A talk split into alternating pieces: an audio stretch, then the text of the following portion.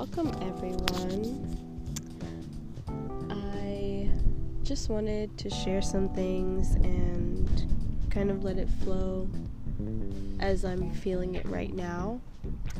Um, I'm out in nature, so if you hear bikes going by or random dogs or the water flowing, um, I am at a trail hanging out with nature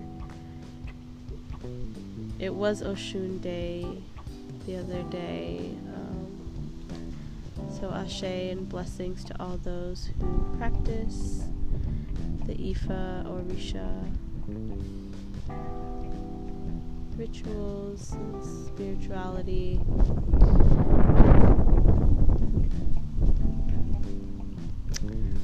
So, what is really on my heart right now is being queer in being Ethiopian or Abasha. Um, it is.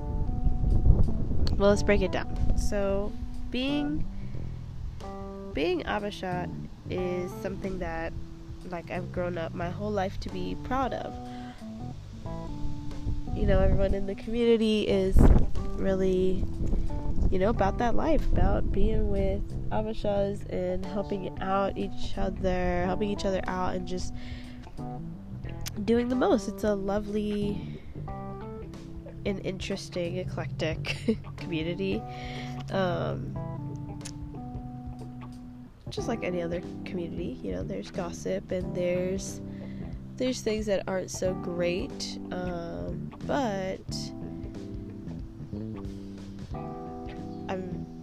starting to realize as time goes by that for me personally, one of my biggest issues with our culture is the homophobia and sexism that plays into our communities um, and just like the traditional quote unquote or old fashioned way of looking at things. Um, I think that's just one of the biggest issues uh, that I keep running into when it comes to our communities.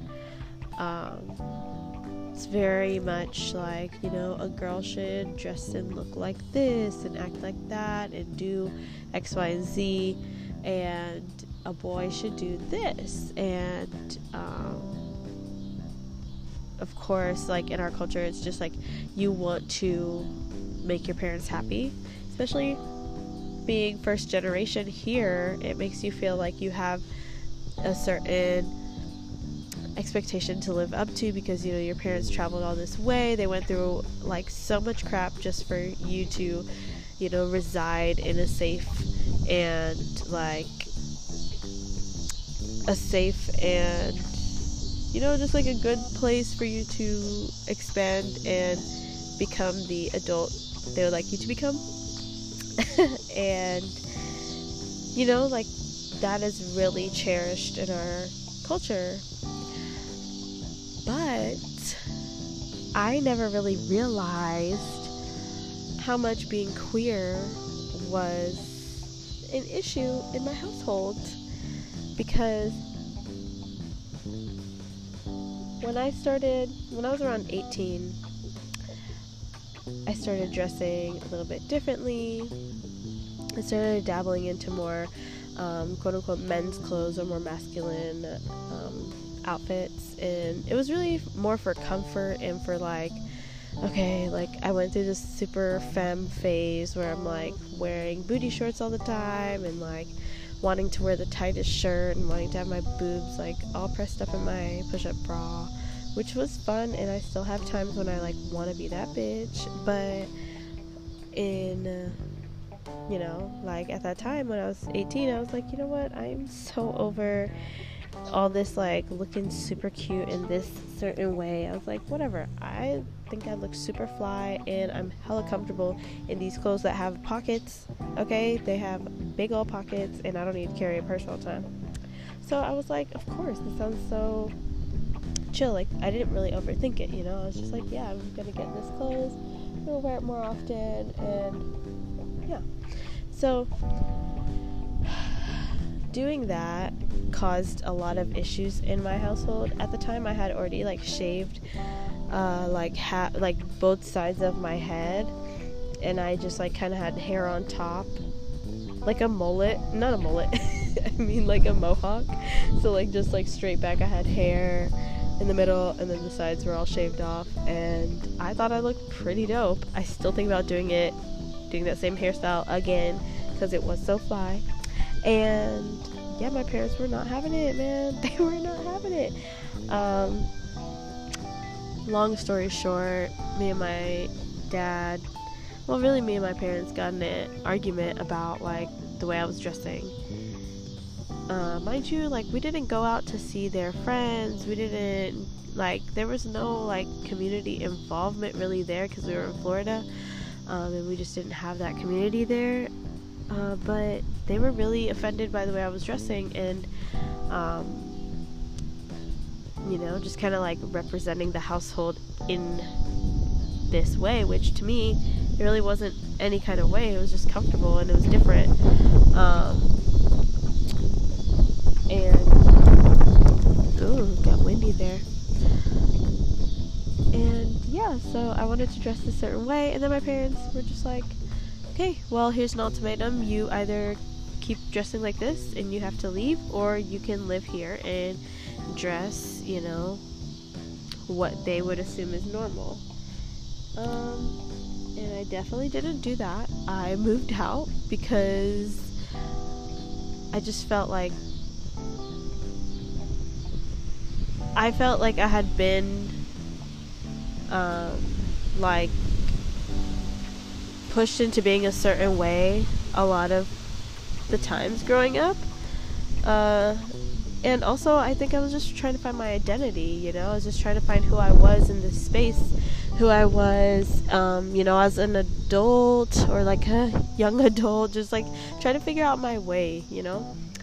And they were not having it, so I left. And I just didn't even realize that that was a homophobic moment in my household. Um, I just never put two and two together until literally this year. So that's about six years where I didn't really think about the situation.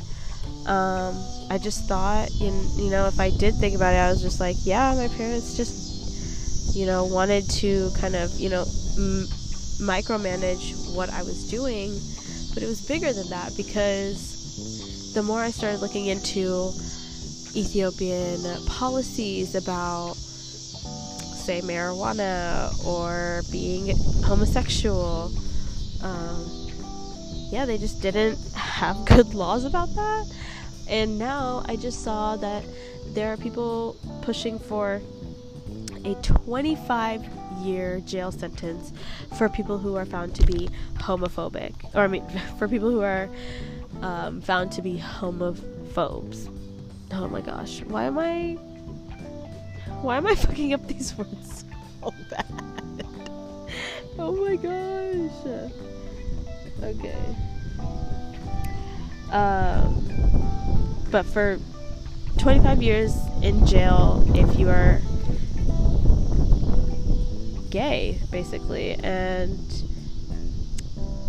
they basically are creating an anti uh, anti association for the LGBTQ um, communities, uh, which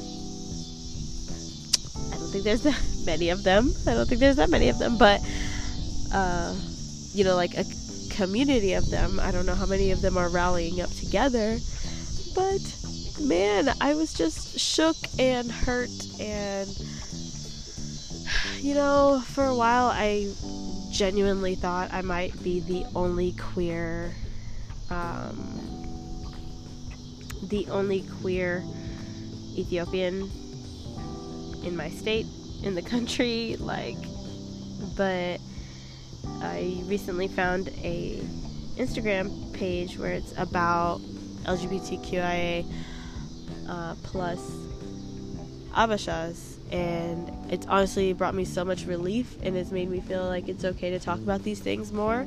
Um, because, I mean, 25 years in jail. In, first off, not just American jail, no, Ethiopian jail. I'll be scared than a bitch. Look, that does not sound good to me at all.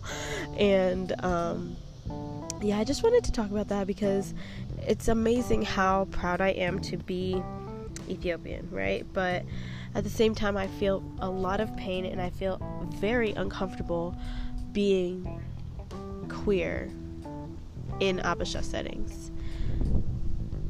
I feel a lot when I go do that because I feel like you never know what's gonna happen. Like, I feel like because I'm not out to my family completely. Um, I mean, I've told them all that I'm interested in women, uh, but you know, that doesn't have to do with me being queer. That doesn't have to do with all of me. It just has to do with like literally one part. Um, but I don't think they need to know I don't feel like I need to come out. I feel that I have to do what's best for me to be comfortable, and also they need to do what's best for them to be comfortable too, because I want my family in my life. But at the same time, it's just those who I can talk to about this, especially Ethiopians that I can talk to about LGBTQ I plus issues, that's the best thing for me right now. Um, not to say like this is like on the forefront of my mind every day, but really when you sit down and think about being queer in America, that's one thing. Yes, there are definitely homophobic people um, and just really horrible situations, and of course our bland, our black trans sisters who just you know, are getting the worst of all of this. It's just amazing how such like a prideful country is so stuck in the past. Mind you, when you go to Ethiopia, there's literally so much that is stuck in the past. Not only their mindsets, but literally everything. So, um, not really here to point the finger at anybody, but it is just really important to, you know, check in with your queer uh, first generation friends and uh, family friends and all that stuff. I mean, it's just a different, it's a different energy I feel like it was so different for me growing up. Uh, not only because of me being queer, but like a lot of things when it comes to identity and uh, like sharing space with people and I mean communication. I feel like that's a a big one too. But because we never really talk about this stuff, it's just like known or supposed to be known.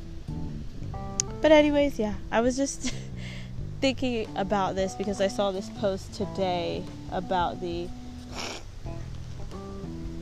about all of the uh, bill, policy that they're trying to pass. It's really sad. I mean, I was scared to look too queer when I went there recently, but then I realized like there were some people that were more masculine uh, than I dress and I was like relieved but scared for them at the same time because I'm like, what? I didn't I didn't know this was allowed because when I last checked, there was already uh, I don't know if it was seven or fourteen years for people who uh, were gay in Ethiopia. So yeah, moral of the story is be kind to those who are coming out. Don't force people or tell uh, people that they are this or that, but really listen. Take your time to really work out how you view things. everything is just our perception, right? Everything feels and is processed through our perception. Um, and it's okay to see the shitty parts in things while still seeing the beauty. Uh, but don't be blinded by love. You know, really understand that even if something is so great, so big, so, you know, full of greatness, don't forget that everything has something that can be worked on.